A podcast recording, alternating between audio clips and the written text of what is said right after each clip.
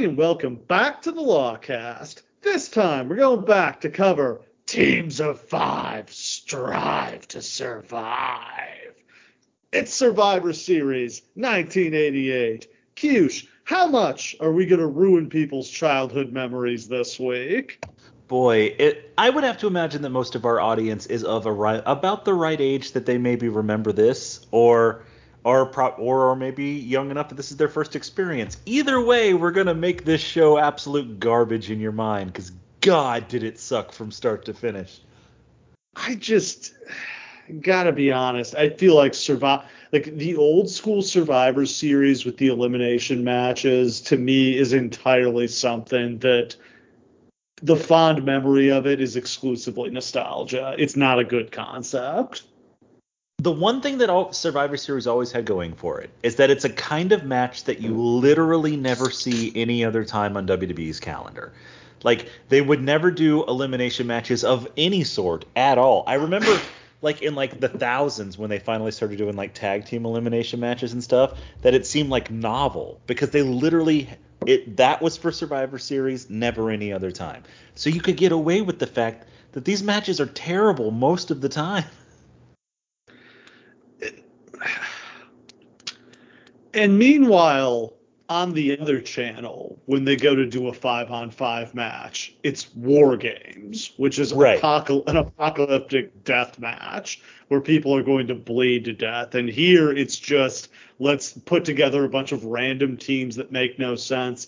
And they also they never really seem to bother with the obvious story you can tell where the captains have to assemble their teams. Yes.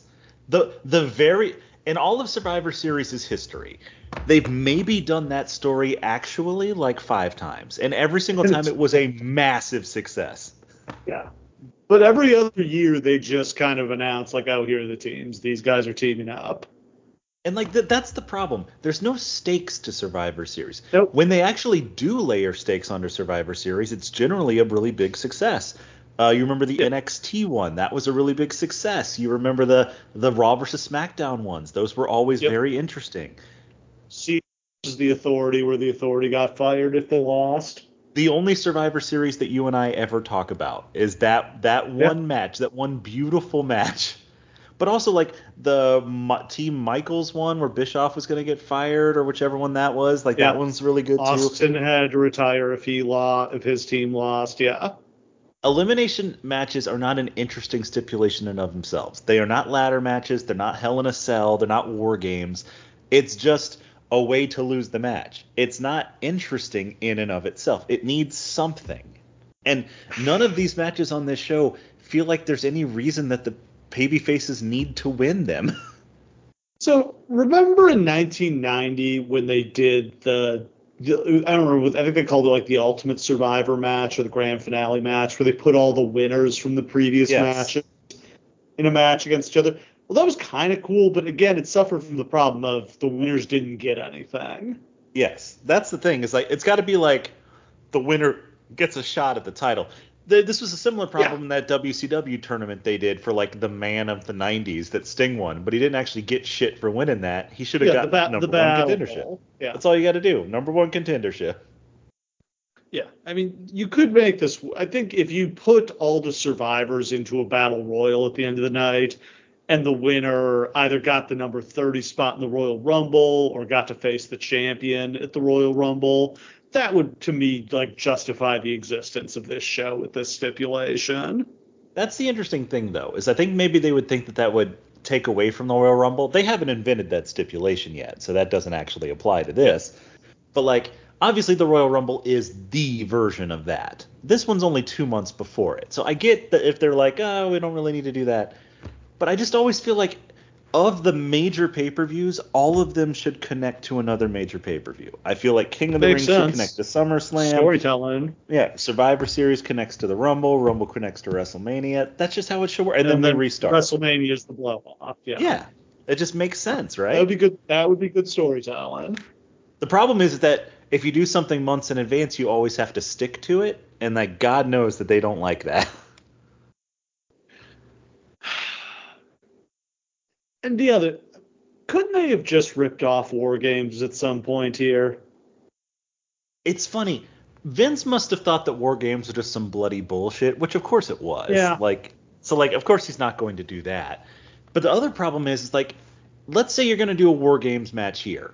So like, literally, you could have made the main event of this pay per view a War Games match. The only problem is, is that you don't have a heel team worth shit. The Red Rooster the is in the main event of this show. I mean, if you were going to throw every, it would be mostly what you have. I mean, DiBiase, Hogan, DiBiase, Andre, Twin Towers, and I don't know who the fifth guy would be, but you could have made this stronger. But I think they they wanted to spin Andre off away from Hogan and Savage into that program with Jake, so they ended up putting Andre in the Jake match instead. I think putting King Haku in it was actually a great idea because he shines way more than anybody else in the Yeah. main event. Oh, Um, that was great. Maybe you could throw looks like he perfect in there, rude, I don't know, Yeah. whatever. Like you could have made it work, but it should have felt like by the time you get to this main event, you've seen this exact match for like three fucking hours, and it's not special anymore because there's nothing different about it. Yeah. That's a very fair point too. That the, over the course of the night, these matches do just start to get old. It's that TNA lockdown effect, right? Like you can put on a bunch of different kinds of cage matches, but at the end of that show, you've watched seven fucking cage matches. Like it's too much. So we're coming off SummerSlam where Hogan and Savage beat Ted DiBiase and Andre the Giant in the main event. That really disposes of them as threats. Hogan and Savage. Uh, DiBiase is in the main event here on the heel team, but he's very much an afterthought. And Andre moves into a feud with Jake Roberts because he's petrified of snakes. Here's the thing. DiBiase, basically from WrestleMania 4 on, isn't a singles threat again basically ever. Which is kinda crazy, if you think about it. Yeah. Because at one point he seemed like he was going to be a tippy top dude, but like he's literally never a threat to anyone from this point Oh on. yeah, there's a world where they put the title on him at WrestleMania 4 and he holds it until WrestleMania 5. That was, I think, what some folks in the organization wanted, but Vince just wasn't on board with the idea of a heel champion. But yeah, I don't think people understood the degree to which WWE was a babyface territory. Like there had never been a heel champion for that long, and there what wouldn't wind up actually being one until what? Triple H, The Rock. Y- Yokozuna, Yeah, I guess he holds it for what, like eight months? Yeah, I think it's Yokozuna. King, King of the Ring to WrestleMania. That's that's a real run. But like, and he had to be talked into that. He didn't like that idea. And if Hogan hadn't walked out and refused to do the match with Bret, I don't think it would have happened. Yeah. Because the way Uh, that it was supposed Madison- to be, yeah, the way it's supposed to be was Hogan holds the belt until he drops it to Bret at SummerSlam. So there's, it's still just baby faces all the way down. They ran Madison Square Garden September 29th, drew 13,000 people for Savage defending the title against Andre. I do wonder if they're starting to burn the garden out a little bit here. I think that they probably are. I don't think that they have a ton of like big main events too, but they're running it a lot. Like they didn't Every often- month. Yeah, they didn't often do that. Like it was normally like a yearly thing to run the garden, or at most like a couple times. Every month is a lot. They, I mean, they've been running it monthly for a long time at this point, but they're about to go away from it. Started in '90. I think they only run it, uh, you know, quarterly. They get away from the monthly because it's just not drawing the way it used to, and it, it's an expensive build into book. Yeah, and like it also kind of exposes you because the second you start not drawing big in the garden, like it Yeah. really exposes how bad your product is. In October, they repackaged One Man Game Gang as Akeem the African Dream, one of the most bizarre gimmicks in wrestling history. Like, they literally talked themselves into putting a character that was just a mockery of Dusty Rhodes on their TV and pushing him as one of their top stars. Here's the thing. If you want to mock the booker of the other company because you're so mad at Dusty Rhodes that he was like booking for them the whole time and then you had to fire him, okay, whatever. That's stupid, but okay, whatever. Like That that's hasn't what even W- happened yet. Yeah. Oh yeah, you're right. It hasn't even happened yet. so so basically you're just openly mocking a guy, but then to make that guy somebody you actually want to push, and to make it Yeah. that gimmick.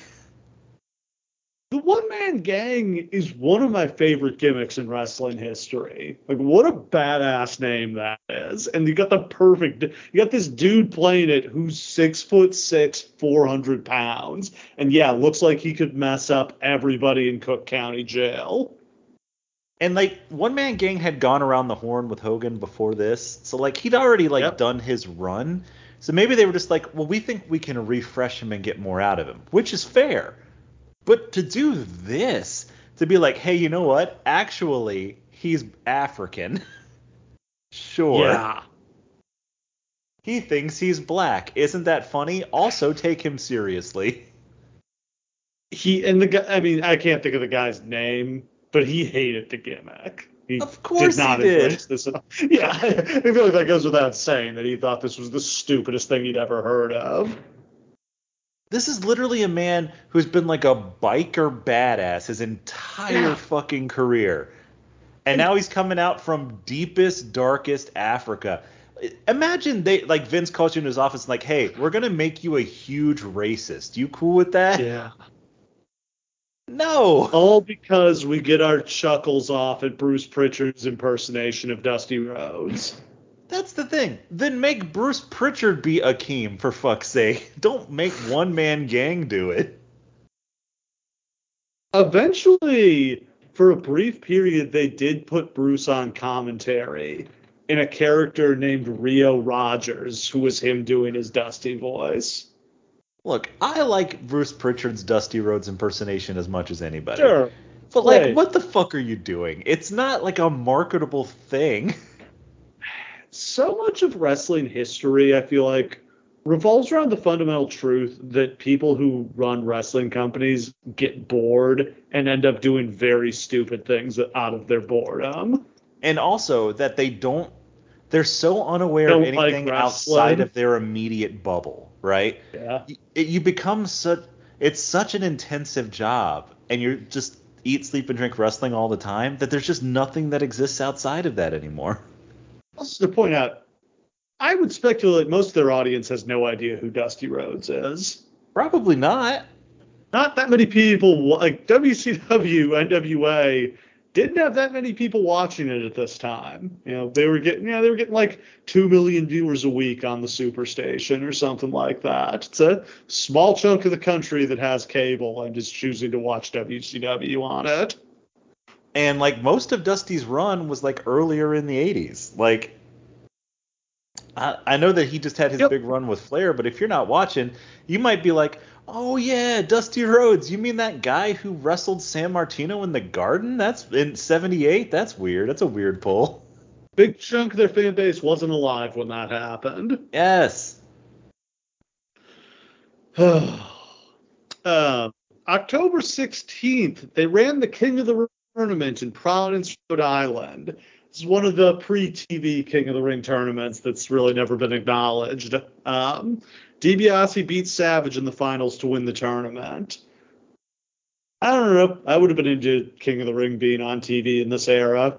I don't know if it's fit for a pay-per-view, but would have been fun for a TV special. I also kind of feel like we missed out on like King DiBiase. I feel like he could have done something with that. Uh, he would have rocked that. Like The, the, Million Emperor. Dollar King. The Million. Dollar King. Uh, they're back at the Garden on October 24th. They did 12,500 for Savage retaining the title over Andre by disqualification, and Jake beating Rick Rude in the main event. Um, not a great crowd for that, but again, trying to get people to buy tickets every month is tough. Also, like they're pretty much running the same matches in the Garden again and again. Like, maybe the, once you've seen Andre versus Savage, it's not like you think you're gonna get a clean pinfall out of that, right? like you can't really uh, believe yeah. that. At some point, you also start losing your credibility that you're actually going to deliver a finish. Exactly. Like anybody else on top, you'd be like, oh man, we might get something special there. But if you see Andre on top, you're gonna get a fuck job. What's the point? Uh, debuting in late October, Arn Anderson and Tully Blanchard as the Brain Busters, managed by Bobby Heenan. That's a real shot in the arm for the tag division. I forgot that they were coming in, so when I saw them here in this fucking crazy match, I was like, "Oh shit, it's them!" Yeah. When we go through this tag division, when we get to that, guys, I want you to remember this is probably usually considered to be maybe the second or third best tag division in WWE history, and it sucks. oh come on. No, no, there are some really amazing tag teams in there, but the depth yeah. falls away very quickly. It does. I what I love about the Brainbusters in the WWF is they just feel like they're dropped in from another universe. Oh, they yeah. do not fit in this company at all, and that's what makes them great. That in this company of over the top, outrageous characters and gimmicks, you just get these two old school, hard ass, traditional professional wrestlers who are going to stretch these boys and teach them a lesson. We'll get to that match, but my favorite thing is that it really is like all the baby faces are these small, pretty guys. All the like heels are these gigantic muscle men, and then there's these two dudes who look like PE teachers just womping ass in the middle.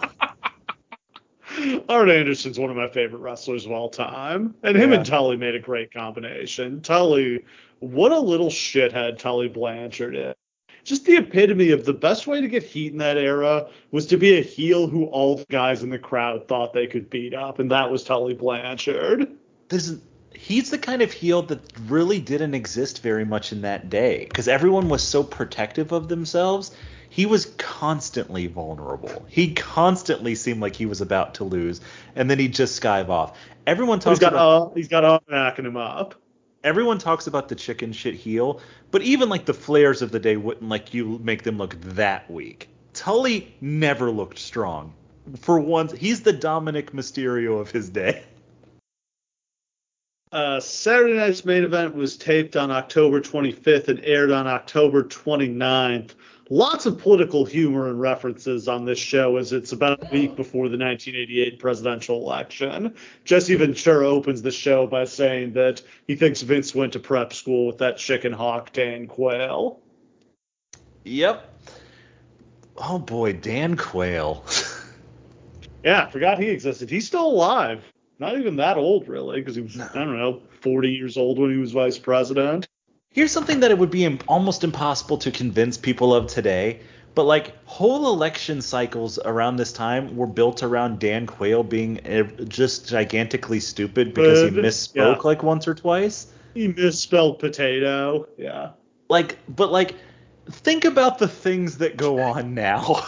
it was a more innocent time. Yeah, at that time it was like, well, both of these candidates are pretty similar, but this guy misspelled potato, so what a fucking idiot. Man, he got roasted in that debate by Lloyd Bentsen with the "You're no Jack Kennedy" line. It's true. Because it was the truth. Ah, what's some deep political pulls? Yeah. On this Saturday night's main event, Jake beat Rude by DQ. Andre the Giant came out to help Rude. Jake pulled out Damien. This is where we found out Andre was terrified of snakes. Great acting by Andre here as he literally faints in the ring and acts like he's having a heart attack.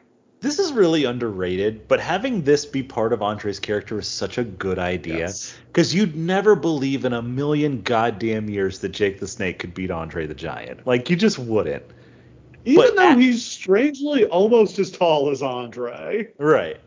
But adding this to it makes Jake yeah. so much more credible and over. It just it's so perfect. Whips out that snake and Andre just collapses in tear. That's what she said. Uh, Demolition beat the Hart Foundation to retain the tag titles after a megaphone shot. Basically the ah. same match they did at SummerSlam, but shorter. I am this season may be the last time we ever have to talk about demolition. I can't imagine when it would even ever come up in another season for as long as we continue this podcast. Hogan beat King Haku. Hogan had Elizabeth in his corner. No Randy Savage on this show. The champion is an afterthought. Yeah, that's weird, right? It is. He can't it even is. be there in his corner. Like, it's odd.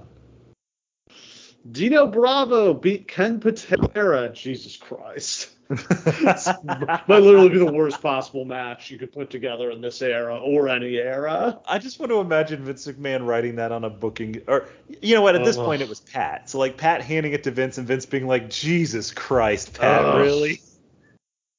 And the big boss man beat Jim Powers in a squash match. Sure. Our main event here at Survivor Series is going to be Hogan and Savage teaming with Koko B. Ware, Hercules, and Hillbilly Jim against Ted DiBiase, the Big Boss Man, Akeem, Haku, and the Red Rooster. Wow. Wow. So, so okay. It, let's imagine for a second that they had done some sort of program where they were like putting together these teams. You can understand how the heel team came together.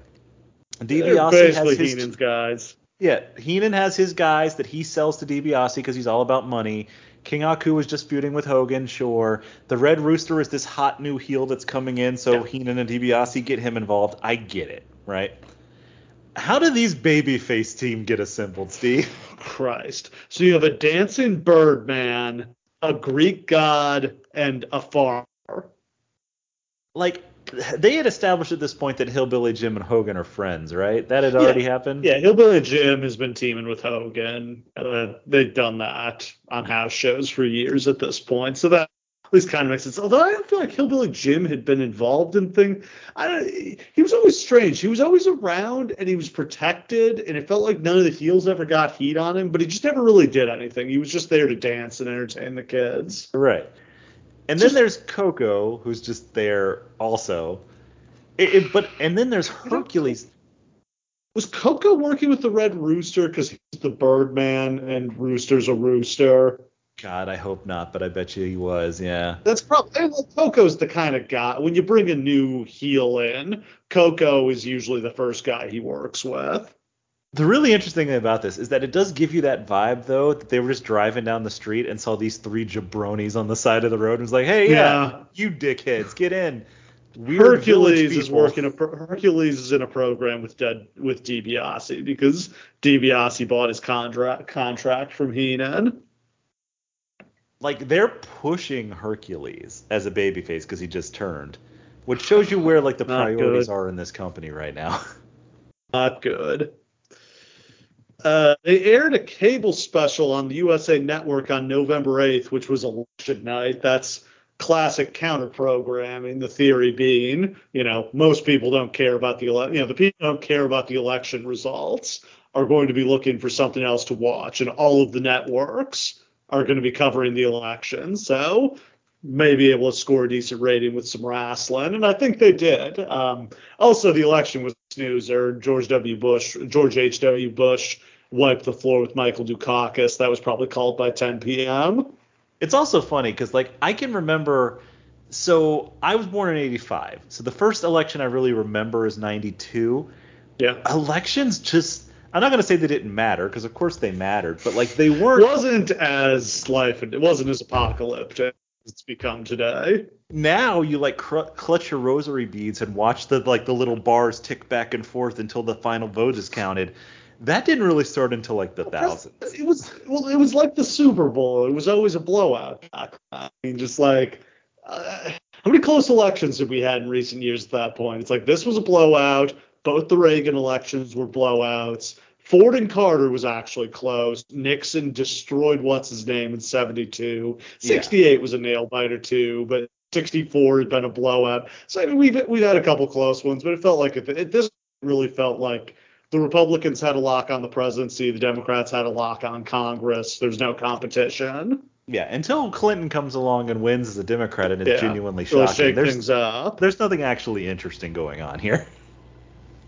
So they had taped this. It was a show they had taped in France back in October that they aired here. I did not have time to watch this one, but it, it, like all the episodes of Primetime Wrestling are on the network from the 80s, so you could look this one up and watch it if you really wanted to. Um, Savage beat Akeem by DQ. Andre beat the Junkyard Dog, and Rockin' Robin beat Sherri Martel to win the women's title. How about that? Yeah, a women's title change. I it's very strange that there was still a women's division in this company at this point. It's funny because we're gonna cover once we get to the Rumble, there is a women's match going Yeah. on. But until those random matches that get thrown on occasionally, you would never know that women exist in They- this company. Really, they had the they had a women's tag match at the Survivor Series last year because they had the Jumping Bomb Angels in. Right. But Uh, the Jumping Bomb Angels were awesome, but they couldn't afford to. book I mean, they just couldn't afford to book them regularly. It was too expensive to fly them in from Japan, and I'm sure they had to pay a nice rights fee to get them. It's just funny because going on in Japan right now, like the Yeah. Joshis are not just some of the best wrestlers who had ever lived at that point, but like they're so gigantically over that they're completely overshadowing the men's wrestling in Japan. So like it's very tempting to bring them over and use them in that way, I'm sure, because but there's just nobody in the states of your own that you can use that you can have all the time. So I guess I can understand why they don't really push it all the time until they get Alundra Blayze. The Dave Meltzer star ratings on those All Japan women's matches would break people's if they saw them. Here's the thing, and they're all true. It's not Like, wrong. Yeah. I am like some of the greatest matches of all time. I know I'm sure that there are people out there who like flat out don't believe that. And dude, I totally understand if all you've seen is I mean, coming from women. you, the biggest fan of both women's wrestling and Japanese wrestling. Yeah, it sounds like total bullshit. I totally understand that. But no, like they are I would say that like early 90s, late 80s Joshi wrestling is probably the best wrestling that has ever existed in terms of presenting it like as a sport and spectacle. It was crazy. Uh, the biggest stories in wrestling right now are ownership changes. Ted Turner has bought out Jim Crockett Promotions, and Jerry fucking Jarrett has bought World Class Championship Wrestling. That should not have been allowed. Someone should have stepped Man. in.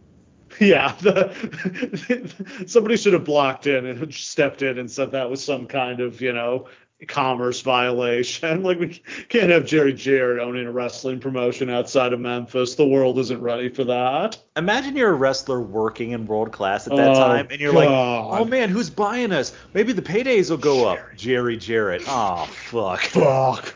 Never gonna make a dollar again.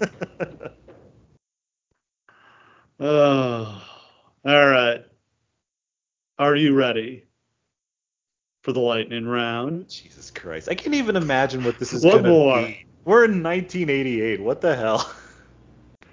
They Lived, starring Roddy Piper, debuted in theaters, number one at the box office, and received decent reviews. It would go on to make, I believe, about $40 million, which is roughly $100 million today. Here's which wild is thing. more than The Flash has made so far. Oh shit, you're right. Adjusted for inflation, probably cost about 16 bucks to make. Yeah, adjusted for inflation, it probably outdid like fucking Black Adam too.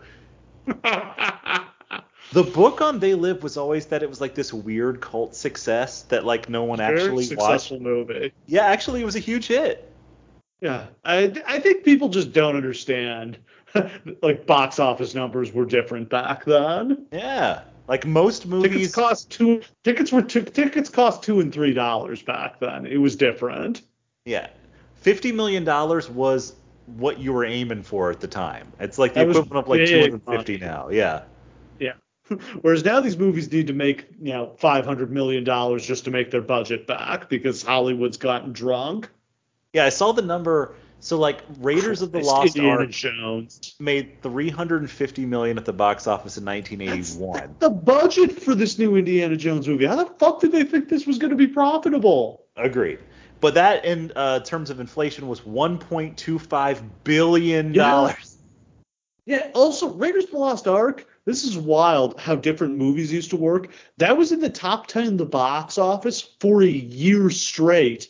Today, no movie would ever be in theaters for a full year. And the idea that any movie would be in the top ten for more than a few weeks is insane. Now you make, I don't know, 70% of your overall gross the opening weekend. Well, also because they pull movies out of theaters after a month. Yeah. They used to be like, Three as long as it's yeah. selling tickets, we're keeping this shit in. Yeah, it just worked differently. It was a much more of like a build. Movies would sometimes they'd have their biggest box office weekend a month after they'd been in theaters once people had actually started to hear about it. You know, Yeah. people didn't know what movie was coming out. They would wait until their weird friend who saw everything like told them whether a movie was good or not. But they also had like a whole nother layer of like B theaters. So you'd go to see like Yeah, the big theater, theater. for the big premiere, but the cheap theater would stay in business by showing the movies that people actually Yeah. wanted to see. So they just keep Star Wars in there for two years straight. The tickets would be like a dollar. Yeah. And then you'd be like, shit, yeah, I want to go see Star Wars five more times. You wouldn't go to the expensive theater to go that. You Yeah. go to the B theater to do that. Yeah, and the theater makes its money on concessions anyway, so There you go. worked That- out just fine for them. The popcorn wasn't any cheaper. Yeah, the popcorn was always the business. That's what everyone lost Yeah. sight of. Haku was sued for 1.1 million by a man who claimed he bit his nose off in a bar fight. A number of wrestlers have confirmed this is true. Here's the fantastic part. A num a, everyone denied it at the time, and then after the statute of limitations came up, Yeah. everyone immediately came out and were like, "I was Oh, there. yeah. I watched him do that shit." He also famously pulled a guy's eye out in a bar fight. And that What one, a terrifying man. here's the thing. He was like And the yet, most gentle, As long as you didn't fuck with him, yeah. Like I, it never sounds like he was the one who started anything. Never. It just sounds like Never. People would try to fight him and he would finish the fight. what would happen is these wrestlers would go into bars around the country and like douchebags would be like, "Oh, look at the big fucking wrestler! I bet you I can whoop his ass." And most some of the time they'd beat up Shawn Michaels in an alleyway, and some Yeah. of the times they'd have like a fair fight. But Haku, they'd like punch No. him, his head wouldn't move. He'd just reach out casually and pull your eyeball out of the socket, and that would end the discussion. White Lightning Tim Horner debuted in the WWF. White Lightning. Jim Yeah. Cornette's got quite a story about Tim Horner stealing his fax machine in Smoky Mountain Wrestling. That is the randomest collection of words that you've just said to me. I do not know what that story is. Kerry Von Erich's prosthetic foot came off during a match against Colonel De Beers in Las Vegas. Speaking of a random collection of words. If you were Colonel De Beers, wouldn't you just immediately come out and cut a promo like I kicked that fucker's foot off? Here's the thing. No one knew Kerry Von Erich didn't have a foot outside of his immediate family. Imagine you were like a little kid in the front row wearing a Kerry Von Erich shirt and his fucking foot falls off.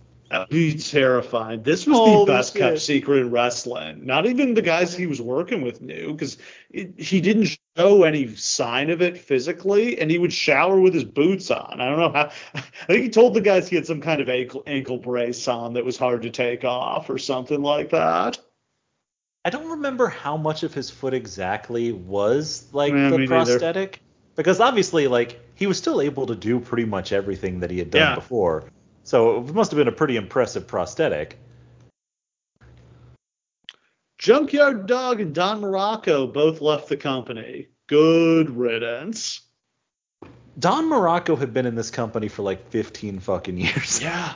Uh, yeah, he. I mean, he's just one of those poor guys. I mean, him and JYD are both guys who just had their big runs. I mean, JYD made pretty good money because he came in at the right time, 84, 85. So I think he had some half a million dollar years. But yeah, like Muraco had his big run back before the national expansion. So he never really made the money that he could have. But he just wanted to go back to Hawaii at this point. He was getting tired of this life. Well, one of the things is too is that people don't know that Don Muraco was a huge baby face early in his career. And when he came into this territory, the problem was that WWE is a babyface territory, but in the 70s and 80s, it was a one babyface territory. Mm.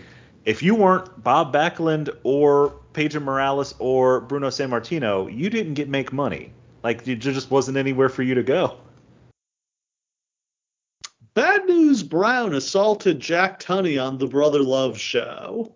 We've all wanted to do that. I can't blame him. It is very funny. Whenever you see bad news in this company, doesn't it just feel like, what the fuck is he doing here? He's way too real for this. Way, way too cool for this company. You just always kind of feel like any minute he might just start shooting on motherfuckers.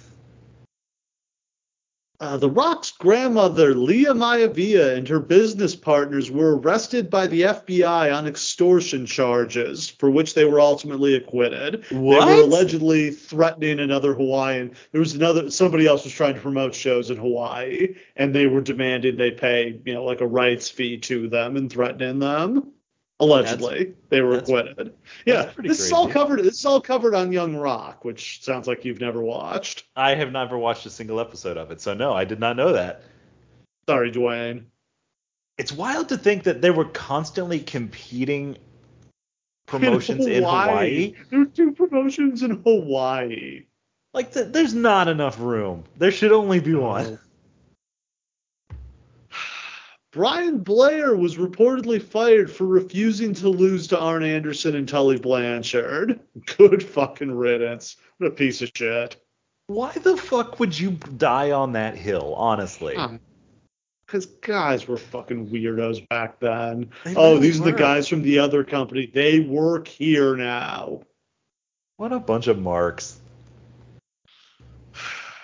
Terry Taylor was repackaged as, the Red Rooster and picked up Bobby Heenan as his manager. Here's the thing I think people don't understand about the Red Rooster. The gimmick was literally that he sucked. Heenan is Heenan's whole thing was like, I'm going to take the worst wrestler and make him a star just to prove I can. This is absolutely what he says in his interviews with Terry Taylor standing right next to him. This whole thing was a rib on Terry Taylor. I don't care what Bruce Pritchard says. The fact that anybody thought that this was seriously intended, like it was always presented to us as like, oh man, they actually thought this was going to work. Hook, hook, hook. There's no way Vince McMahon thought this was going to work. There's just no way. The fact that they pushed it for real anyway is pretty fucking stupid. Ted DiBiase purchased Hercules' contract from Bobby Heenan and referred to him as his slave. Yeah. Ooh, can't be buying people. That's not okay. Ah. it's just World Class ran the Cotton Bowl and drew 3,500 people. I would hate to see the Jerry Jarrett payoffs from that show. You would owe him money if you worked on that show. Your payoff would be so low. so the Cotton Bowl holds like what, hundred thousand people? I think it's, I think it's more like 50 or 60,000. But, it's But even if you, like- football stadium. Even if you curtained it off, it's still, eh, it's not good. They weren't current. I mean, even at their peak, at their peak, I think they might have hit forty thousand for when Kerry Von Erich beat Flair for the title, and even that, you know, that's fans on half the stadium. right. This was embarrassing. This they weren't even like. It was probably just literally people sitting on the field. That's just trash. Memphis ran world title unification matches between Kerry Von Erich and Jerry Lawler for months without ever actually unifying the belts. God, carny motherfuckers. How funny is that? How many of those shows would you go to before you were finally like, wait a minute, they're never gonna actually do this? How many times did they run Evansville, Indiana on a Wednesday night promising people that this was the time you were going to see the titles unified? You like go to a show in like Huntsville, Alabama, and you're like, wait a minute, we're in Huntsville. We're not gonna be the ones who get the fucking title change. And finally, the hammer. Vince paid a reported $9.5 million for the rights to promote a Sugar Ray Leonard fight that was an absolute financial disaster. Meltzer estimated Vince lost over $4 million on the deal. Whoa. This actually fills in a blank, which is several guys leave the company in 1989. John Studd, uh, Arn Tully, because their money was hor- they were just were getting terrible payoffs, and they couldn't figure out why because the houses were all full. And this is like between this and No Holds Barred losing a bunch of money, that's the answer. Like Vince blew millions of dollars on stuff that had nothing to do with wrestling and was you know having to pay himself back for it by not paying the boys. I mean, I'm going to park the word allegedly right in front of the whole rest of this next sentence that I'm about to say. But uh, so this is definitely the most cocaine Vince McMahon was ever on, right? Like, he's just launching whatever bullshit ideas at the wall he can think of because he thinks he's invincible. Sugar Ray Leonard in 1988, dude. Well, which fight? Actually, I'm curious which fight was this. This might have been Thomas Hearns. And like pretty good fight. Is how much of a but how much of a disaster does it have to be to lose four million fucking dollars? Like, how much money did you put into this stupid ass idea? It was nine million dollars to get it, and I think the show did about three hundred thousand buys. Why would you pay nine million? It's not gonna do that.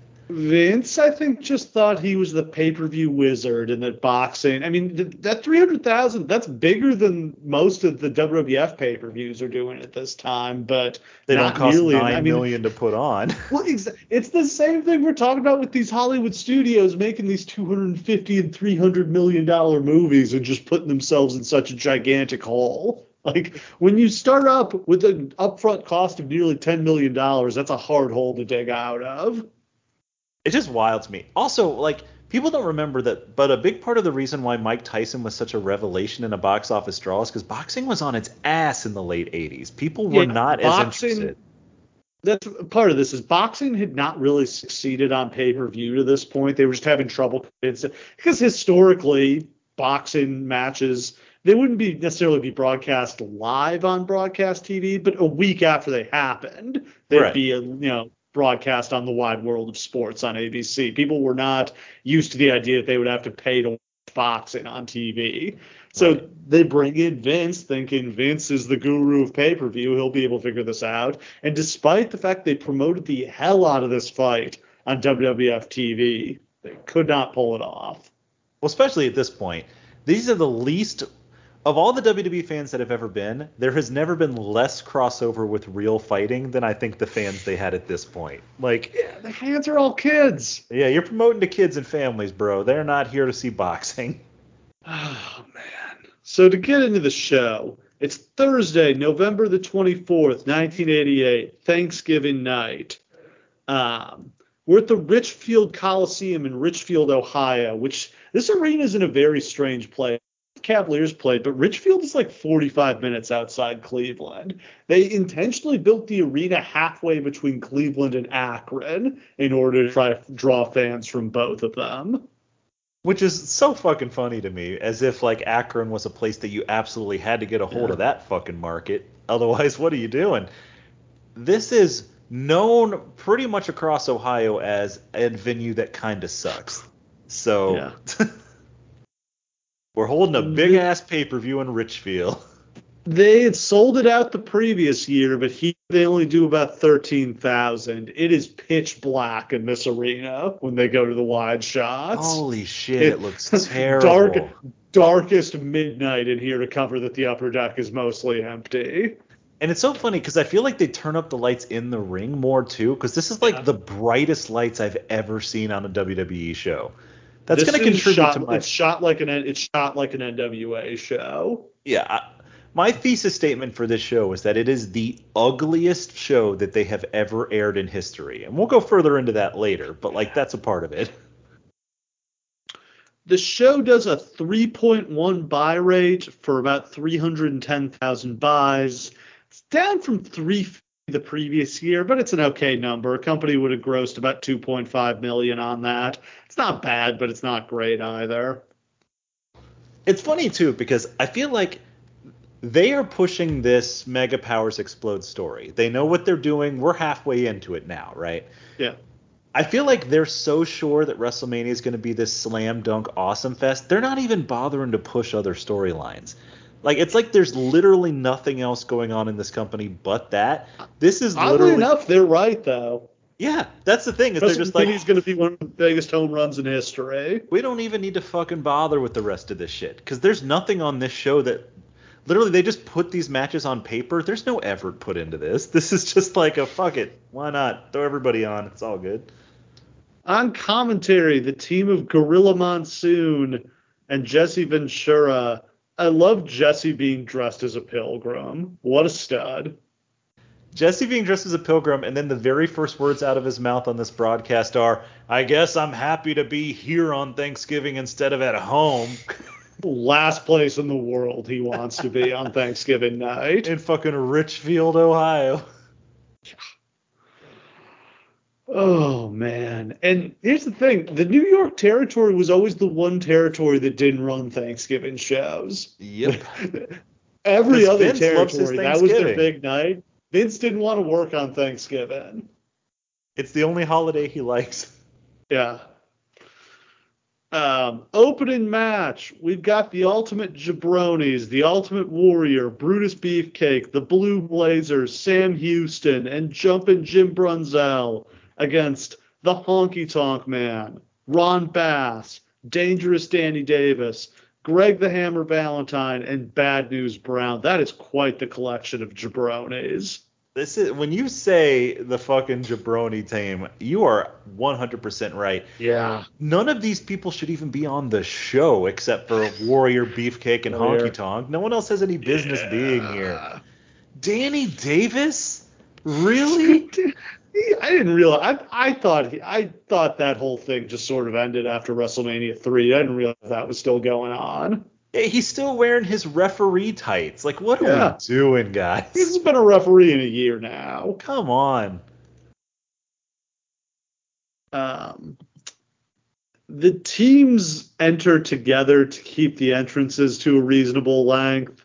Uh, only got only one manager here. We've only got Jimmy Hart, who's the manager for Honky and Davis and Valentine. Other matches tonight will have three and four managers on the floor per match. Well, you would also think that this would be a good opportunity, right? Like we have managers dictate so much of the company at this Yeah. point. They have huge stables. So you would think these matches would be broken up into like Warriors team versus the team of Jimmy Hart, all of his boys. Yeah, And then all of Slick's way to go. boys. Yeah. You would think that that's what we would be doing, but that it doesn't break down that way.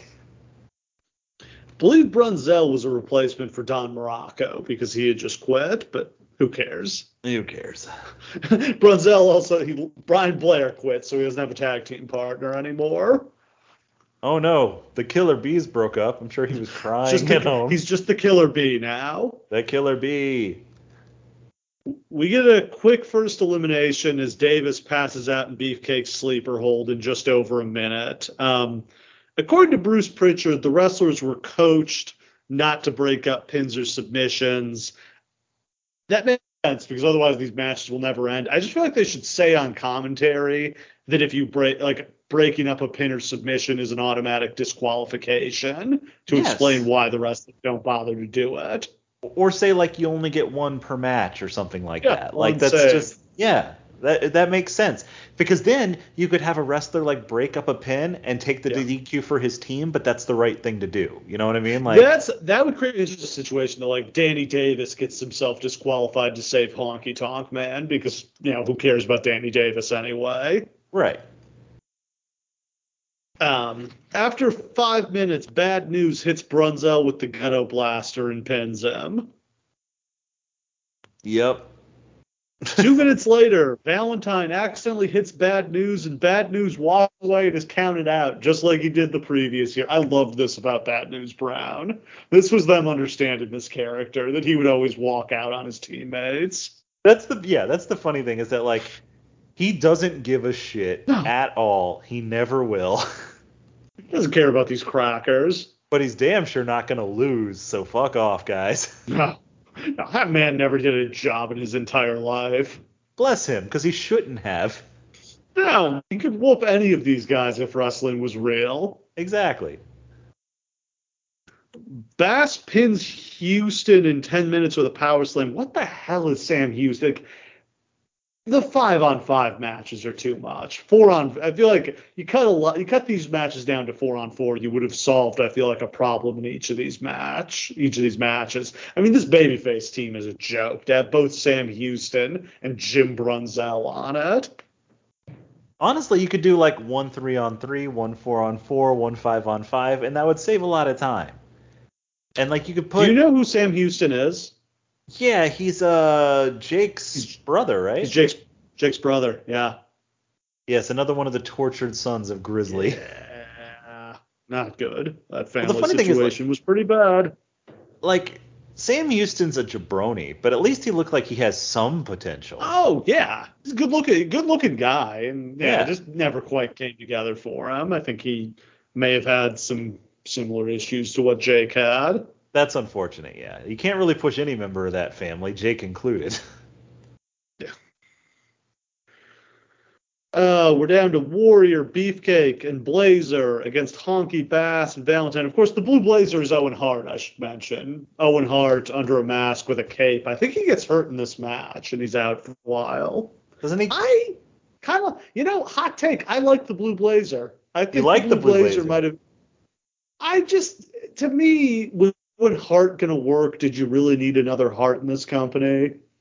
That is the thing. Like, the only thing that you could do is just get rid of Neidhart and just throw Owen in with Bret, and like that would probably be great. But like at the same time, he's a babyface through and through. I don't hate like doing like a superhero little thing with Owen. That's perfectly fine. I think the Blue Blazer looks stupid as shit, but like I don't mind the idea.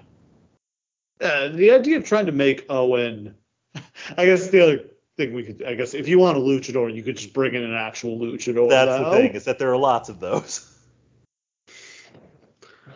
Uh, Warrior comes in, beats down Bass. He tags out to Blazer. Blazer gets caught in Valentine's figure four and taps out after about two minutes. Uh, Beefcake then gets worked over for a while. Him and Honky end up fighting on the floor and they both get counted out. So we've got Warrior against Bass and Valentine. Well, how do you think that's going to go? Yeah. Well, when it's two on one and you're just like, oh, these dudes are in trouble. Fucking Valentine looks so blown up at this point, and Yeah. literally he's worked for maybe 30 seconds in this match. As Monsoon points out, it takes him 30 minutes just to get warmed up. Jesus. Was that a way of calling him fat? I'm not really sure. I think it's meant to like praise his cardio. that? I mean, like I sometimes they would say that about like Flair that like he's not even warmed up until he's 45 minutes into the match. But when you say it against Yeah. about Valentine, it's like no, it's not. No, he's that, don't say that. Valentine in the WWF. One of the most uninspiring wrestlers I can imagine. I've never seen a wrestler who looked less like they wanted to be there than WWF Greg Valentine. And that might Yeah, just be his face. it feels know. like this just maybe I think maybe this also this just wasn't really his style of wrestling, his era of wrestling. Uh, he liked to work those long, gritty, thirty minute, you know, Southern Territory matches. I'll just always remember how absolutely miserable he was having to be in rhythm and blues, even though that, That, was, hilarious. That was by far the best thing he could do at that point in his career, is being a heat seeker tag team, right? Like that's money for Made- him. They made him dye. They made him dye his hair jet black. Oh, I'm so sorry you don't get to be platinum blonde like every other motherfucker south of the Mason Dixie line, dickhead. Yeah.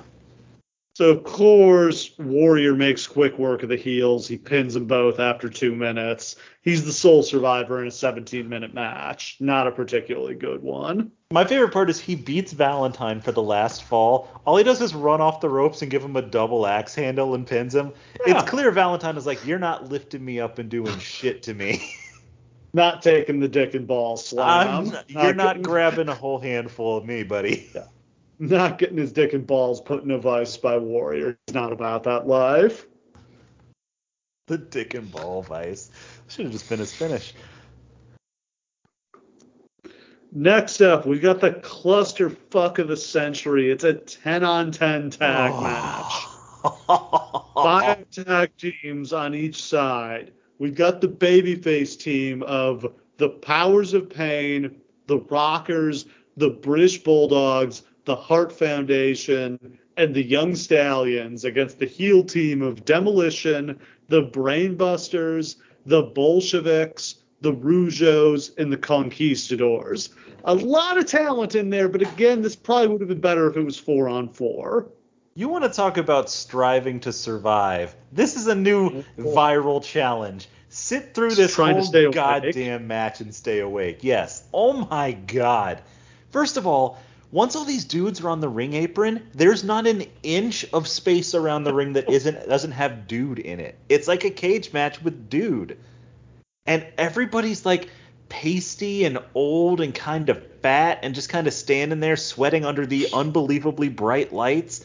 It's just it's like a repulsive image. 47 minutes this goes. I, I defy you to tell me a move that happens in this match that is not a punch. I defy you. Not a whole lot. Um, the rules are that when one member of a team is pinned or submitted, both members are out. So Thank if hypothetically, yeah, if you know Dynamite Kid gets pinned, both him and Davy Boy are out of the match. Otherwise, this would have gone have that. 17 hours. Obviously, the face team is a little bit stronger. You've got four top teams there, and then the Young Stallions are jobbers. On the heel team, you've got three strong teams if you count the Rougeaus. Then the Bolsheviks and the Conquistadors are both. I mean, the Conquistadors are truly jobbers, and the Bolsheviks basically are. Yeah, let's be clear. The, the Rougeaus aren't as big as they would be, but they're because they're just like really getting their shit together. Yeah. Um, the Bolsheviks are done. Arn and Tully just got here. Axe and Smash are about to leave. So like the heels don't really have much going on. All the babyface teams are incredible. They're all the teams that you think of from this era. Hart Foundation and the Rockers and the British Bulldogs and the Powers of Pain who are better than all the other ones.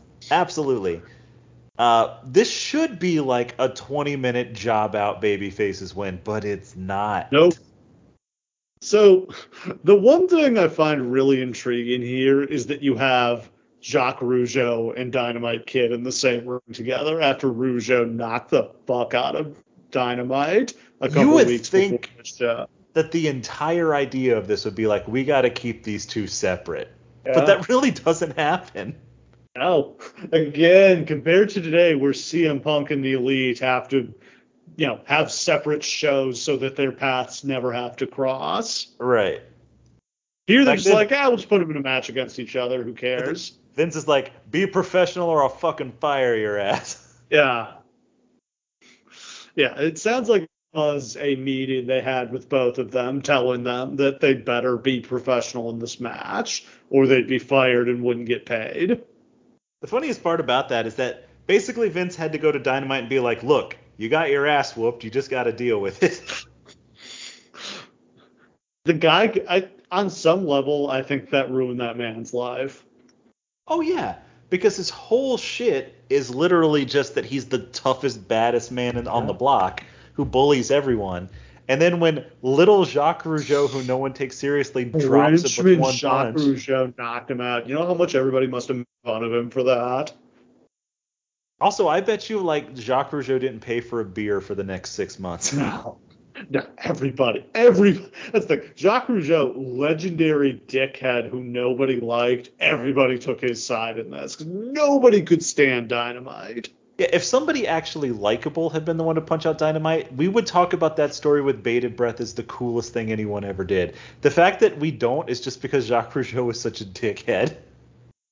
This is the final pay-per-view appearance for the Bulldogs. They've already given their notice that they're leaving. I think they maybe do a few house show shots after this, but they're out. They're, know, in theory, uh, they're gonna do a stopover in Calgary, and then I think they're headed back to All Japan, where they've been big stars in the past.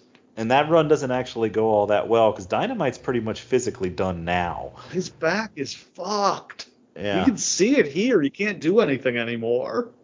The funny thing is, so the Bulldogs are about to leave, Demolition's about to leave, the Bolsheviks are pretty No, much not. done. No, Demolition's not going anywhere. Oh, but isn't this where they lose, or is that next year? Well, this is the this is the double turn, but they're not going anywhere. Oh, that's right. I'm thinking about later on. Okay, never mind. Yeah.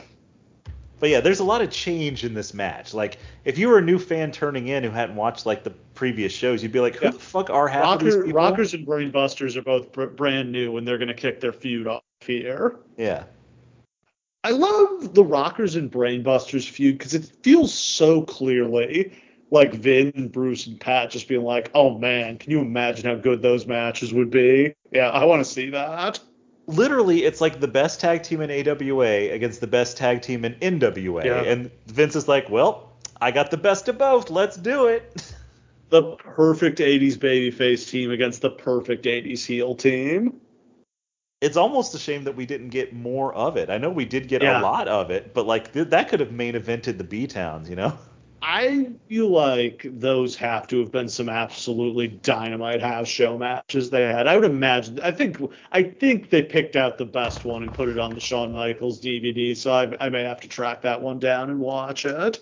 Yeah, the problem is is that all the best matches that took place during this era did not happen anywhere you can find them. They happened on random house shows in the middle of nowhere. This is where we get one of my favorite Survivor Series things. The heel team has four managers. They've got Fuji, Jimmy Hart, Heenan, and Slick all on the floor. Uh, And none of them like. I, it's funny to see he Heenan just stands there and doesn't do a thing in this match because this is all about Fuji. He doesn't want to steal his show. That is the funny thing, is that like Yeah. you didn't even need to have all the managers come out if everyone else is just gonna stand around while Fuji does all the work. Oh man! First elimination. Bret pins Raymond with a small package after five minutes. They may have intentionally booked this to get the Rougeaus out of there quickly to try to make sure him and Dynamite didn't have to work together. that makes a lot of sense, actually. Uh, Ten minutes pass before our next elimination, where Zhukov rolls through a crossbody and pins Jim Powers to eliminate the Young Stallions. We're just getting all the jobbers out one by one. Let's go. Come on. They it's like they literally fifty- like you would think that they would start just by picking off all the people who don't matter right off the bat so we can get down to the good teams. As you'll see, that is not what happens. Nope. Yeah, we're 15 minutes in and there have been two eliminations. There's still 16 guys on the apron. And again, it's just a and the cameraman because uh, more often than not they This can't is- really they can't do the hard Okay. cam camera. I actually loved the way they shot this. They had to use the crane. yes. See, this is fascinating. They can't use the hard cam camera because they sold so little of the seats that you'd be able to see how shitty the, the, the attendance was. If they use the they use the hard cam, you'd just be staring at like Axe's ass the entire match because Exactly. the entire ring apron is full of dudes. So instead, they have like the guy. There's sometimes they have like the guy on the ring apron, but usually they just have like the crane swinging in to get Yeah. shots over people's shoulders. I I've thought ne- this was so cool. I loved this. Yeah, that was very cool. The problem is, is when you get go like, all right, we got to go to a different shot other than just the one crane, and then it's just like guys pointing the camera directly up at Axe's ass. Let's see Boris Zhukov's taint. Yeah, let's do it. uh, Jannetty pins Zhukov with a sunset flip at the 18 minute mark. And then another nine minutes go by before Tully pins Bret at the 27 minute mark. Bret hit him with a German suplex. He bridged into the pin, but Bret's shoulders were down and Tully got a shoulder up before three. Again, such a perfectly Tully way to win. It's like Yeah. he didn't beat Bret. Dick. He just snuck Nope. his way out. Bret screwed Bret at Survivor Series. What a shock. Look at now. Let's be clear about this. Bret Hart leaves this match before the fucking Conquistadors do. Yeah. We got Demolition, Brainbusters, and Conquistadors against Bulldogs, Powers of Pain, and Rockers, three on three. Uh, we get a brawl between the Brainbusters and the Rockers, and they both did get disqualified at 28 minutes gone. So we've got Demolition and the Conquistadors against the Bulldogs and Powers of Pain. You'd think we'd be winding this down, but there's still about another 15 minutes left here. Yeesh. Dynamite misses a diving headbutt, Smash pins him with a clothesline, and Dynamite's gone. Timed it out so that the Rougeaus could be out of the arena by the time he got back through the curtain. I was just thinking to myself, why are the Bulldogs still in this match? But now that you Yeah, say that, I bet you that's that's why. exactly why. Because somebody escorted the Rougeaus to get their stuff and got got them in their car to go back to the hotel.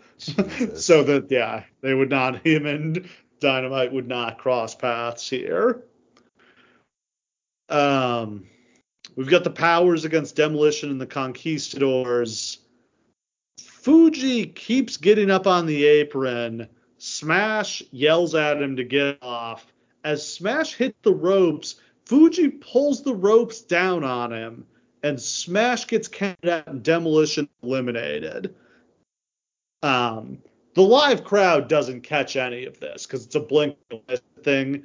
Ventura and Monsoon do a very good job on commentary of explaining what happened here. That Fuji very clearly, intentionally betrayed demolition. And I'm glad they did because I didn't really catch it either, to be honest. Yeah. So like, there's so much you going on. you miss it.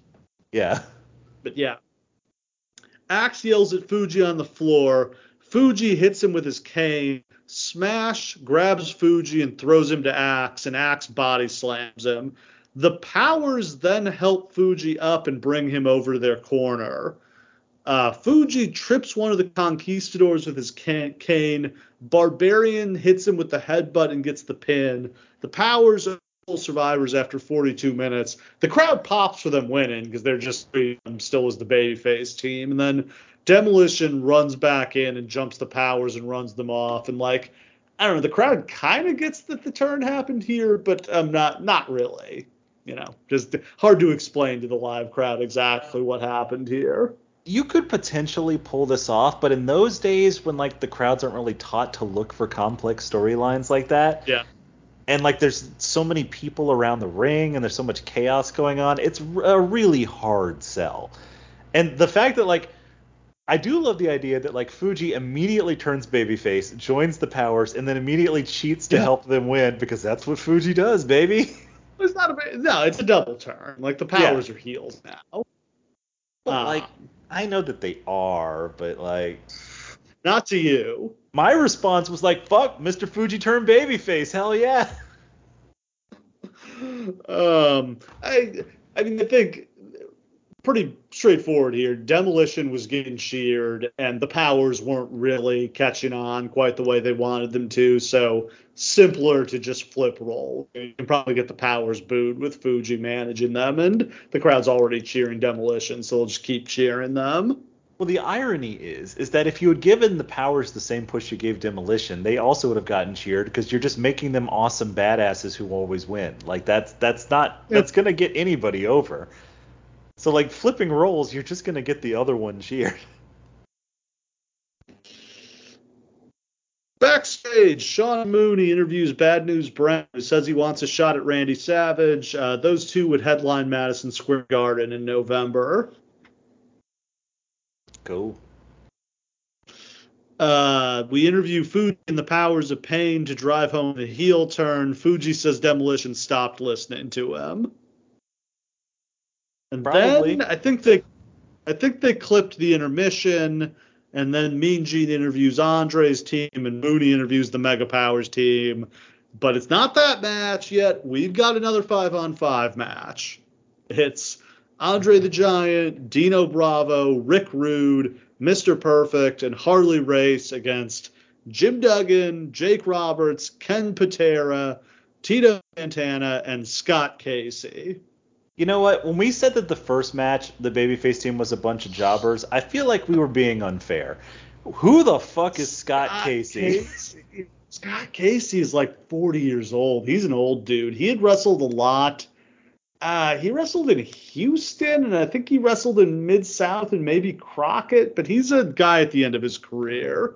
His Wikipedia page picture is in black and white, and that's really all you need to know. Harley is done here. He's not even the king anymore. Uh, it- perfect isn't it? Perfect isn't himself yet. He he's wearing trunks. He doesn't have the singlet yet. He doesn't have the music yet. He doesn't feel right. Have they done the videos already? Like he's like debuted fully? They've those have started. Those have been airing, but it just takes it takes time for stuff to catch on in this era. Because you're not- you're not watching TV feel- and seeing it every week. Like it doesn't happen. Yeah, like the that. TV's fragmented. There's all these different syndicated TV shows. People don't necessarily catch every one each week, so it takes time to really drive something home. Right. So he hasn't really caught on yet. Um, Rude is awesome. Rude is rude. Dino Bravo sucks, as we've established. Ken Patera sucks. Tito Santana's lame. He just he's just kind of coasting here. Um, his tag partner Rick Martel's been home with his sick wife all year, so he just doesn't really have a lot to do. I was so confused about Scott Casey in this match because I didn't know who the fuck he was, but also because Jesse He's keeps calling him somebody. Martel. He keeps saying Martel over and over. That is insulting to Rick Martel. That's the thing, is I'm like, this is not Rick Martel. What the fuck is going on? Martel is like the world's handsomest man, and I Scott agree. Casey is not. Um, first elimination is Patera being pinned with the Rude Awakening after about 10 minutes. That was a long time to make us go without anybody being pinned.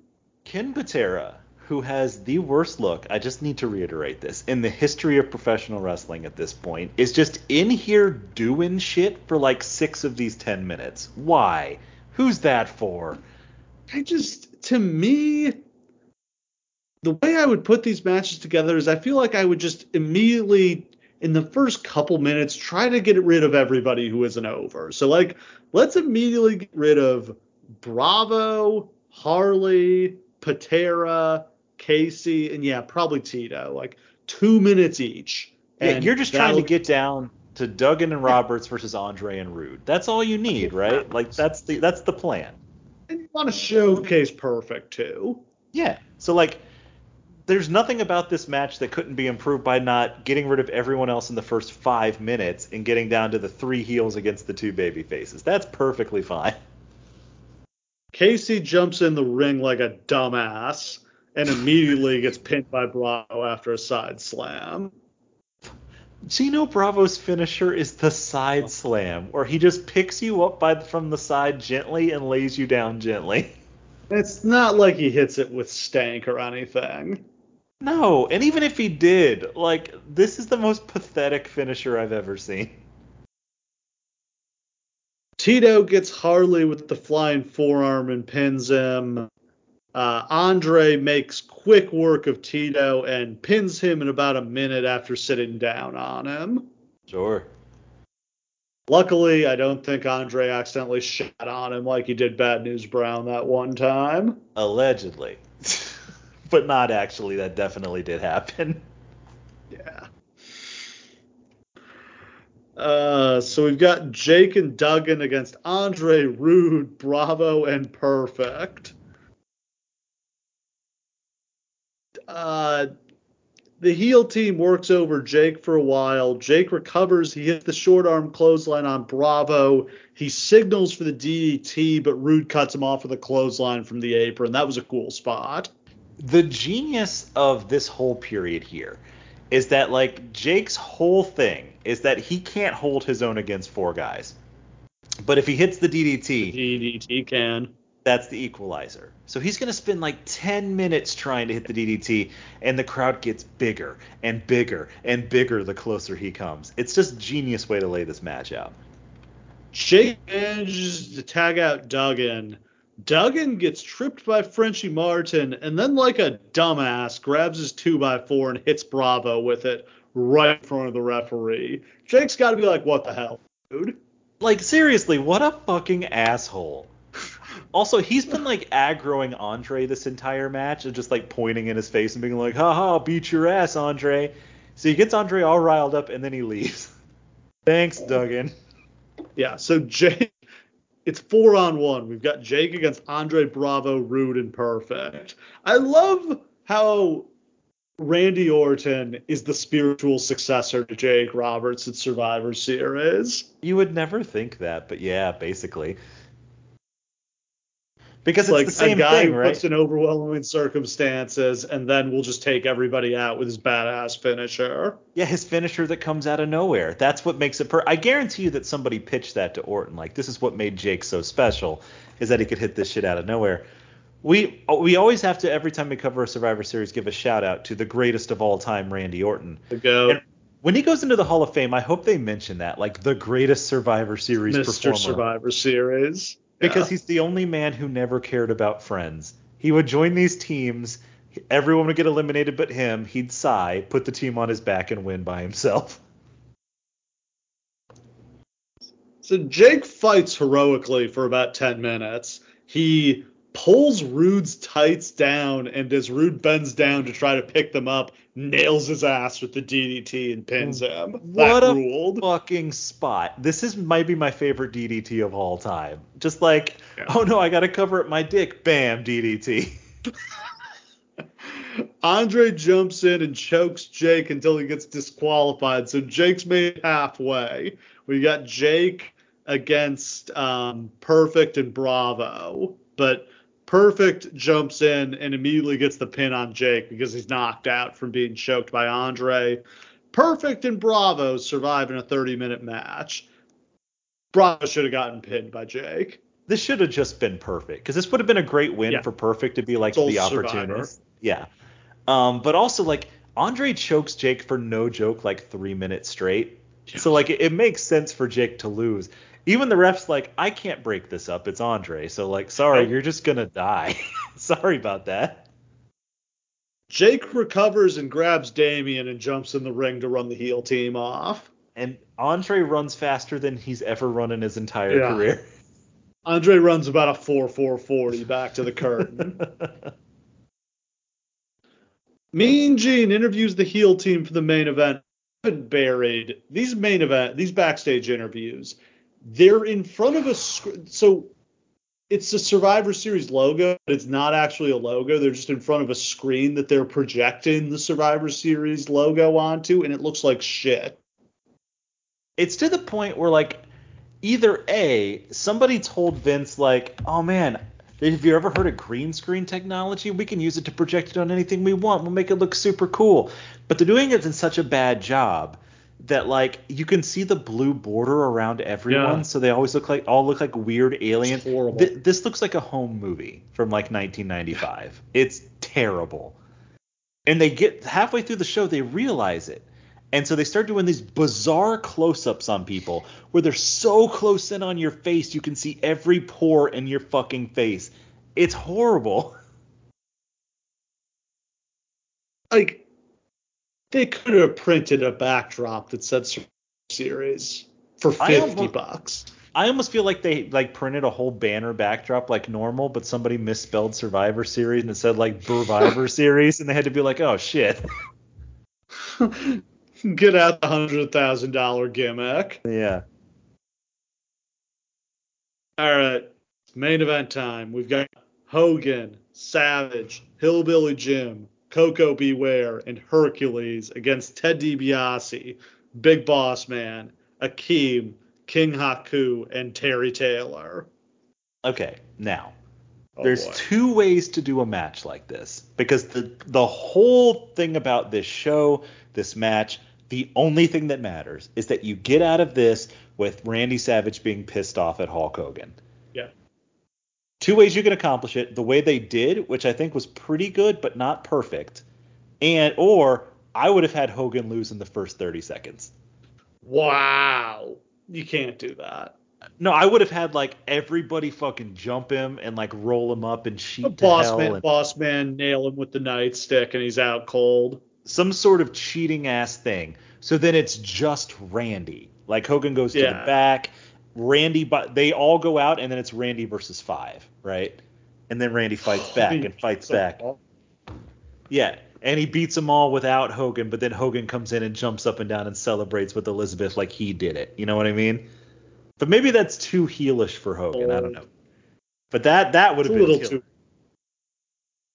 I, I mean, the obvious thing that I feel like what I would have done is just have these three ba- these three baby faces are all jabronis, have them all get picked off in the first couple minutes, and have it be Hogan and Savage against all five. Here's the truth. What this match should have been is just that Doomsday cage from WCW. Yeah, the Mega Powers versus every heel in the company. or you know what? You know what? They should have done like that uh Cena and Orton versus the entire Raw roster thing that they did. yeah, the entire heel roster. Mega Powers versus 18 guys. So the heel team has Slick, Virgil, and Heenan with them. All the faces except for Hogan come out to Savage's music together, and then Hogan gets his own entrance, which is apparently apparently for real upset Savage, but that's the whole point that That's Hogan is getting story. to upstage Savage. Yeah. Yeah. Which, but that's what that's what made this work so well is every, all of this is real. Like Randy Savage is actually jealous of Hulk Hogan. He's jealous of you know whether Elizabeth has feelings for him and whether Hogan is into Elizabeth. He's jealous of the fact that Hogan's a bigger star for him. Those are all real feelings that the real Lanny or Randy Poffo is experiencing. The funny thing is, Savage isn't really acting here. The acting is being done by Hulk Hogan, bless his heart, Yeah. Who is pretending like he doesn't feel any of those same feelings towards Randy. yeah. Pretending has- like he's just a good guy, Randy's friend. But also, like, uh, imagine from Hulk's perspective, he has to convincingly portray a guy who keeps accidentally fucking over his best friend, or is it accidental? And Hulk Hard does a great job. Would do Yeah. something like that. But Hulk does a very compelling job in all of this of making you think. You could think to yourself, well, is he fucking with Savage? Does he want Elizabeth? You could believe it. He's just manipulating this whole situation to his own ends. Yeah. There was debate in the dirt sheets at the time about whether it be Hogan or Savage who turns heel here. Initially, I was just like, oh, typical dirt sheet bullshit. It's got to be Hogan who turns heel because they don't like Hogan. But then when I thought more about it, Hogan is starting to wind down here. Right. You need a new babyface to carry the company. They end up going with the Ultimate Warrior instead, and that's a complete disaster. Wouldn't they have been better off pushing Savage as the babyface? Top Well, here's the thing. face of the I. I, I, I bet you that they considered it, right? And ultimately, I think that they realized that the money at this WrestleMania is in Hogan as a Yes. babyface versus heel Savage. But I do think that they sabotaged their future business. Because once you take the belts off of Savage, you can't help him beat Hogan again for it. He just fucking lost. So like, Yeah. while while you get some inspired stuff from Savage after that, the best thing for their future business would have been to keep the belt on Savage. yeah, like Savage is a he's not going to be Hogan, but nobody can be Hogan. But he would have been a much better champion than the Warrior turned out to be. Here's the other thing. Hindsight. I think people also forget that like Savage was a household name in a way that really only Hogan and Piper were. Like he was obviously a tier below Because Hogan. the Slim as- Jim commercials. Yeah, but I mean like when you ask people like in then now whatever, can you name a wrestler? Hulk Hogan, maybe Steve Austin and The Rock, and Savage is going to come up in that conversation. Like he doesn't often Yeah. get considered as his place in the business being there, but he could have replaced Hogan, maybe not completely, but more than anyone else ever could have. I think he's the best option they had. So how does that work? The other question is how would that have worked? Yeah, is that's the Hogan actually going to steal? Is Hogan actually going to steal Elizabeth? Randy never would have gone for that. Here's the thing: there's turning heel, and then there's being an unrepentant piece of shit, which is what Hulk Hogan would have had to turn into here. Is Hogan gonna like body slam Elizabeth, or is he just gonna maybe he's just gonna turn on Savage and be like, "I was never your friend. I just wanted to get close to you to learn your secrets and get the title back." Truth is, you could have never turned Hulk Hogan heel at this point. The fans weren't ready for it. It was never gonna happen Probably not. If you had tried, it would have turned Savage by accident because Yeah. Hogan's It's a, it's a couple a couple years after this they're ready for you know I re- I think he should have turned heel against the Warrior. I, I think it, they made a mistake not turning him heel for that match. I think that WrestleMania could have drawn better if Hogan had been the heel there instead of doing the babyface match. I do think though that you could have not gone all the way with Savage turning heel.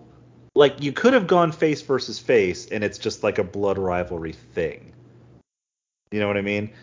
Like if you tone it down a little bit, I think it still works, and then they can shake hands afterwards. I just don't. I don't. I don't think that draws. I just No, it wouldn't. Babyface, baby versus babyface match is poison at this point. Here's the thing: it wouldn't have drawn at WrestleMania, but like, Yeah. with the benefit of retrospect, that's the right thing to do because at least he can get out of the WrestleMania with the belt, maybe. Yeah. And then we have a future. Because we know what's coming. Like two years from now, this company's It's in the not good. And it's all the Warriors' fault. it is, yeah. First elimination here. Rooster gets pinned after Hogan slams him and Savage hits the flying elbow. Hillbilly Jim is eliminated after Akeem hits him with the body splash. Bossman pins Koko with the sidewalk slam. I do appreciate that they're, you know, cleaning the trash out quick here. This is smart. Uh, crowd really came to life for Hogan and Bossman facing off. It's incredible how over Bossman. Bossman just debuted back in the summer. He is a hundred percent a credible challenger to Hogan here. It is They do fascinating. They're doing monster business on the house shows against each other. you forget how big Boss Man is. Like he's a He's as giant, tall as man. Hogan and twice as wide. and he can move, man. He looks like an NFL offensive tackle today. He's way bigger than any offensive lineman in the NFL back then. And he's like going up against Hogan, who's like not as big as he once was. So like he Yeah. looks even bigger. And his whole cop gimmick is like really effective heel shit because no one likes cops. And the outfit makes him look even bigger because it's loose and baggy. There's just something beautiful about this gimmick. Like they could have gone even further with it. I mean, they shot the really hot angle on TV where Boss Man handcuffed Hogan to a guardrail and beat the hell out of him with a nightstick. That was really edgier than. That's more heat than they would normally get on the baby faces on TV. That's the other good thing that Boss Man really brings to WWE is the fucking handcuff spot. Can you imagine where we'd Yeah. be as a, as a wrestling society without the handcuffs?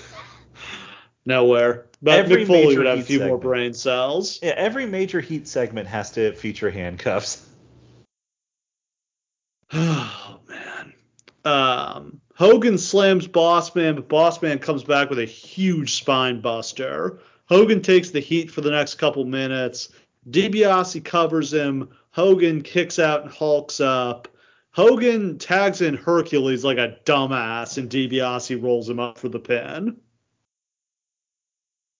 Yep. It's Hogan and Savage against the Boss Man, Akeem, DiBiase, and Haku.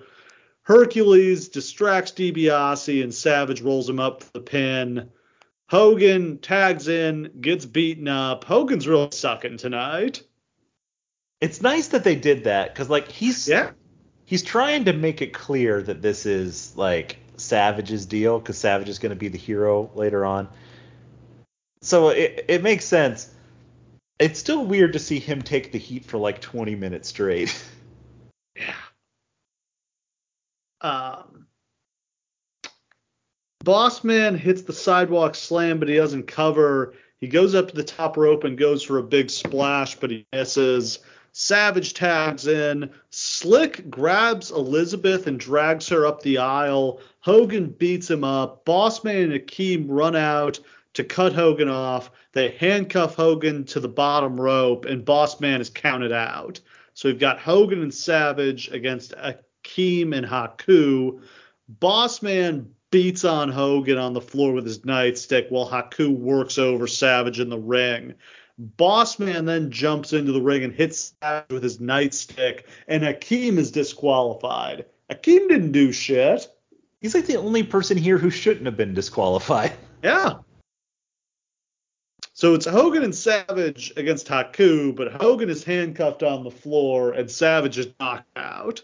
Our heroes are in trouble here. This is great. And within Haku, I think they picked the perfect person for this part of the match because he's completely fresh and he's athletic and he starts Yeah. whooping Savage's ass.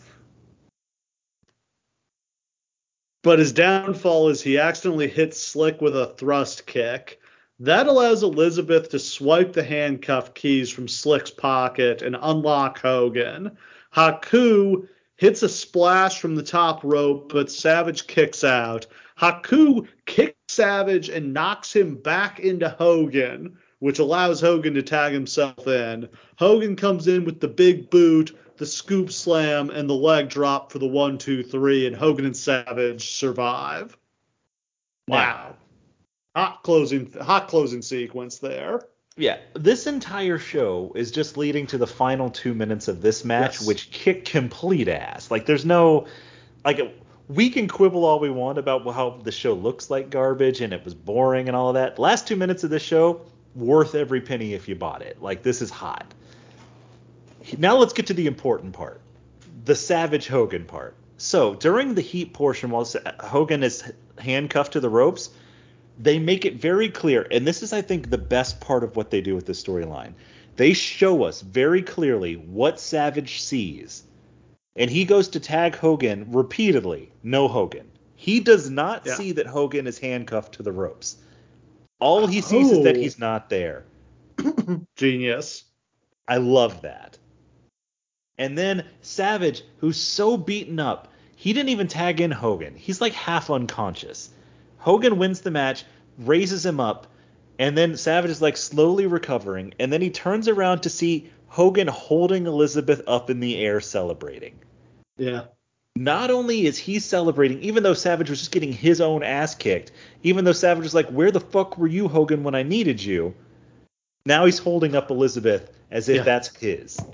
Now you got a handful of my girl's ass and you see it all over his face. Elizabeth raises both of their hands, but you see the look on Savage's yeah. face as he's staring at Hogan like, "What the fuck were so, you doing, man?" Hell? Yeah. Very good. WWE has little subtle story. Subtle cinema, as is the popular term now. You could barely even say that WWE had ever even told a real story before this. This is not what they do.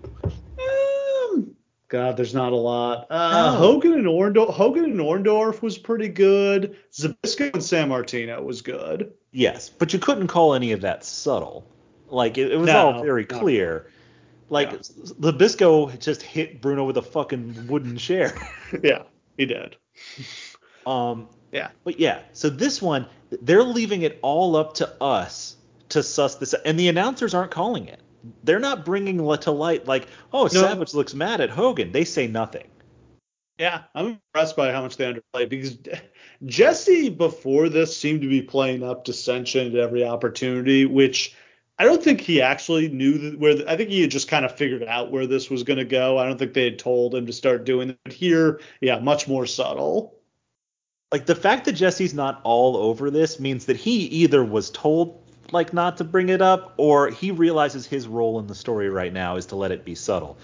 But like just that look of Savage at Hogan as he has his hand raised, like you motherfucker, what are you trying to do to me right now?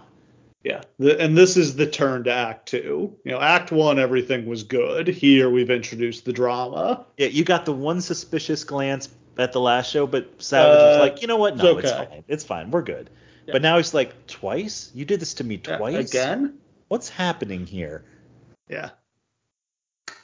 This is good stuff. I mean, for as much as most of this show was really boring, this last five minutes was absolute dynamite, and this is what people kept coming back for. Here's the genius of this. So little in wrestling are we allowed to get like things you can speculate about like this. Like these these are the kind of things you would go to school the next day and be talking with your friends like, dude, did you see what fucking Hogan did? Yeah. He, did you see how mad Savage looked? Do you think they're gonna fight? Dude, do you think they're gonna fight? That would be fucking crazy. I'm trying to think of the other things that like Batista and Triple H was like this. Yes. A lot of the same subtlety and slow burn. The bloodline has been I mean they've Yep. The bloodline has happened across years. They've just lived on those little those little looks they give each other until Roman now it's went finally like blown wide one open. full year with basically cutting no promos, just looking at people, and that was it, and getting pops off of it. Kind of remarkable. We're now at a point. Can you remember a time ever in WWF history where the top star could lose a pinfall in a tag match in the main event of a pay per view and it oh. be a hugely satisfying end. Felt like the end of the world that he yeah. finally got beat. Well, he, had, he hadn't been pinned in over three years, three and yeah, a half years since the last time he had been pinned. That's what I'm saying though. They built this so well yeah. That like that's not even the real blow off. That'll come when Cody beats him at WrestleMania. But they were able to half blow off this three year storyline in a tag match at Money in the Bank. And, you know, they made it feel credible that maybe, maybe, maybe Jey can beat Roman at SummerSlam. Which, of course, he won't. And that's okay. And may, maybe, you know, and there's ways this could go. Maybe Solo stops him. Maybe Jimmy gets gel. Maybe Roman manages to fuck with Jimmy's mind enough that Jimmy turns on Jey. Maybe Sami turns on Jey. Yeah. Like there's a million ways you could go because now you've made all of these people incredibly important, varied, and interesting characters in a way that they you never do. We we've yelled for years about please let wrestlers interact with other wrestlers, and here they've done it and weave together this beautiful story. The Mega Powers yeah. were the original version of that. You never saw two baby faces actually come together and intertwine like this that were like individual lone wolves it just didn't happen. So when it happens here, yeah. it the it's the launching point for maybe the most successful storyline they ever told. And this worked so well because I think they just sat down back around WrestleMania 4 and kind of, you know, plotted out their couple big plot points. You know, it's SummerSlam, there's a touch. It's Survivor Series, there's a look. At the Rumble, you know, Hogan's gonna screw up and get Savage eliminated, and it'll all blow open at the main event it's just such a good idea and like yeah. but the but the way they put it together is so much more special. Like you could this could easily have been nothing right? This could have been chic tugboat. Like this could have been garbage. But these performers kill it. And it's playing on such a real situation and the real feelings between these two men and that's why it's so special.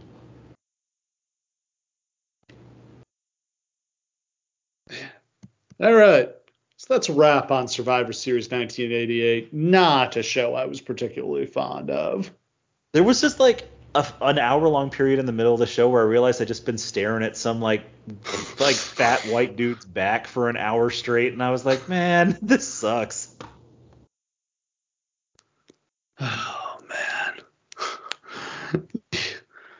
uh, I'm just this is just not wrestling for me. I I this is neither of our thing that's the thing. I like gritty 80s Southern wrestling where it's really, you know, it's heated and it's real and it's bloody and it's intense. This is children's wrestling with 80s presentation. I feel like it's kind of the worst of all worlds. My perfect wrestling product is like the Japanese presentation of like it's like half a sport and like you can take yeah. it seriously and it's like a competitive contest, but also with like the modern presentation with like pomp and circumstance and screens yeah. and like like the presenting it as like this big huge event. And this is neither of those things. This is as far from my shit as you can possibly get. We're in the right era for your shit, but it's still not right. No, that's just I just don't like I don't like this Yankee Northern show business wrestling. Nah, how funny is it that we would come together as a podcast as basically a bunch of WWF hating weirdos,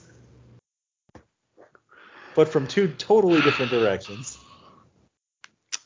Next time, we'll cover the 1989 Royal Rumble. Uh, first ever Royal Rumble on pay per view. Uh, not much on this card. Uh, a 30 man Royal Rumble match featuring Hulk Hogan and Randy Savage is the only real attraction here you're not excited about the wonderful Montreal pairing of Dino Bravo and the fabulous Rougeaus?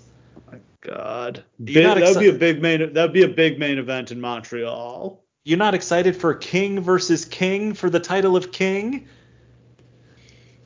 What about the pose down between Rick Rude and the Ultimate Warrior? I actually am kind of excited for that. I love a good pose down. Let me be clear there there are certain segments in wrestling history that I'm confident that either you or I are the biggest fan in the entire world of.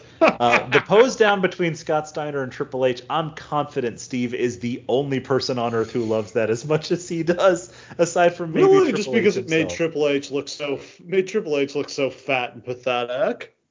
That was very that that had to have been suggested to him as a rib, like, hey buddy, go out there and flex your shit.